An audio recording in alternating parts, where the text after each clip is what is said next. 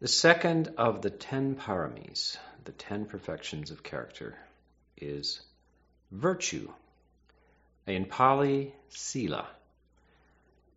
Now, here you see the Eightfold Path and the Ten Perfections overlapping. Usually, the Eightfold Path is formulated in brief as Sila, Samadhi, Panna.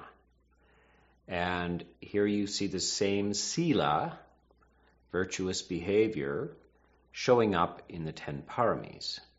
So you see this beautiful overlap the, the Ten Perfections are, as I said before, a kind of new way of framing the information. It's good to have several different views of the primary information about the Eightfold Path, and so this formulation is helpful to you. So, Sila is um, is has to be developed. We some people, of course, are raised in moral families, early training in the primary precepts, and and others are not. And uh, then one has to, one comes across this and has to discover how to develop and cultivate this.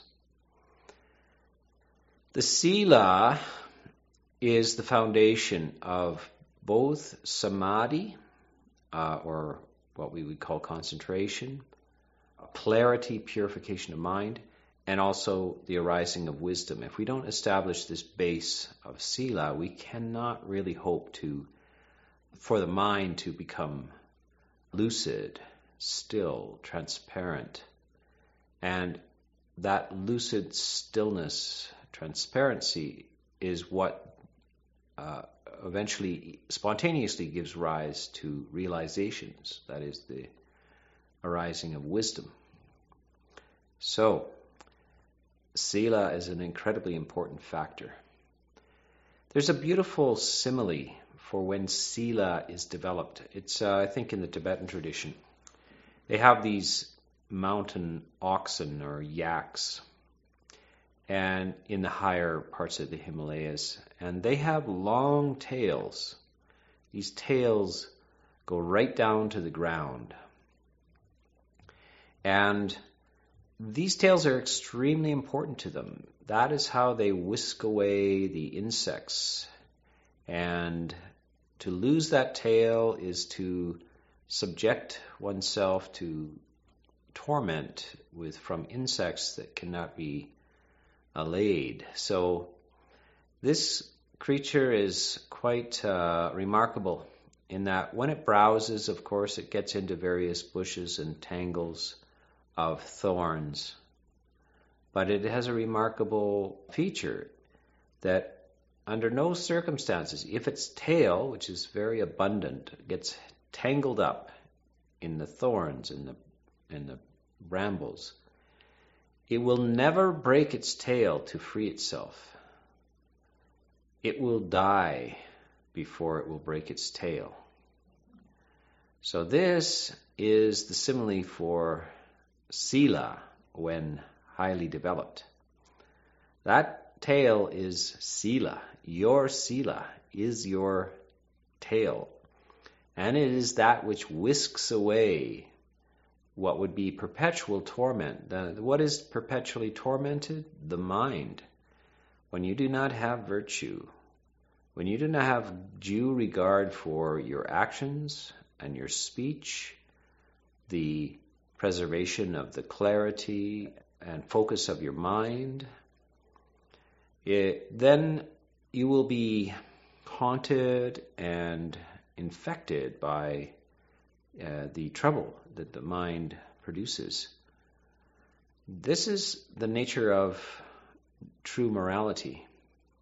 Morality itself is is to protect you from what happens when one lives an amoral or non moral life.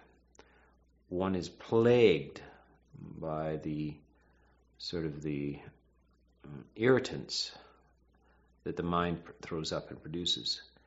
There are conflicted energies that uh, one can never have a moment's peace until those conflicted energies have subsided. So, more or less, virtue, sila, is are the rules of the road if you want to have peace and clarity in your life. And you don't have a hope of attaining true lucidity and uh, serenity without the establishment of morality. Morality is not a mere matter of cultural relativity. It's not that in certain cultures the display of anger is thought to be an admirable trait and therefore is moral or displays of violence or even lying, etc. In other cultures it's not, so it's all relative. No, uh, actually, you can't uh, internally be in conflict with yourself. You cannot be deceptive and hope to be unaffected by that deception. Doesn't matter whether the entire culture agrees on it, you will be affected by that. If anger boils up and results in acts of violence, so forth, then you will be affected by that. You can't, that entire culture, if they do not have this core basis of the five precepts, in that entire culture, such things as lucidity and clarity and peace of mind will be an unknown experience. And in cultures where this Mm, moral discipline is encouraged and developed, there you will find individuals who achieve this internal serenity, lucidity, and clarity. So it's very, from the teachings of the Buddha, this is not a relative teaching, it's an absolute teaching. This is in conflict with more or less modern ideas, anthropologists' ideas, social scientists' ideas. Uh, so you, you really have to question this and investigate this. If you find this to be an assertion that you're you're not sure of, you you really it may may shock you and surprise you. If you don't uh, commit to this, you will not get the results. And this is a something that you need to self discover. You need to discover by giving it a try and staying inside the lines of the moral precepts. Hopefully, you will take up the, the spirit of these precepts as well. The precepts, in brief, are not to kill, not to steal, not to commit sexual misconduct, not to lie, and to abstain from intoxicants or thing, uh, substances which confuse or weaken your mindfulness and attention. So, those are uh, a brief guideline to Sila.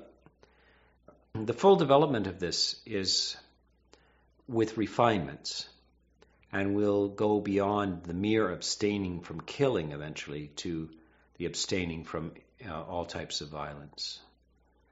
And um, the, to abstain from stealing would be also to be have a high level of integrity uh, regarding the possessions of others as well all of these things can be developed to a high and refined state and one be a person of true integrity uh, and uh, virtue.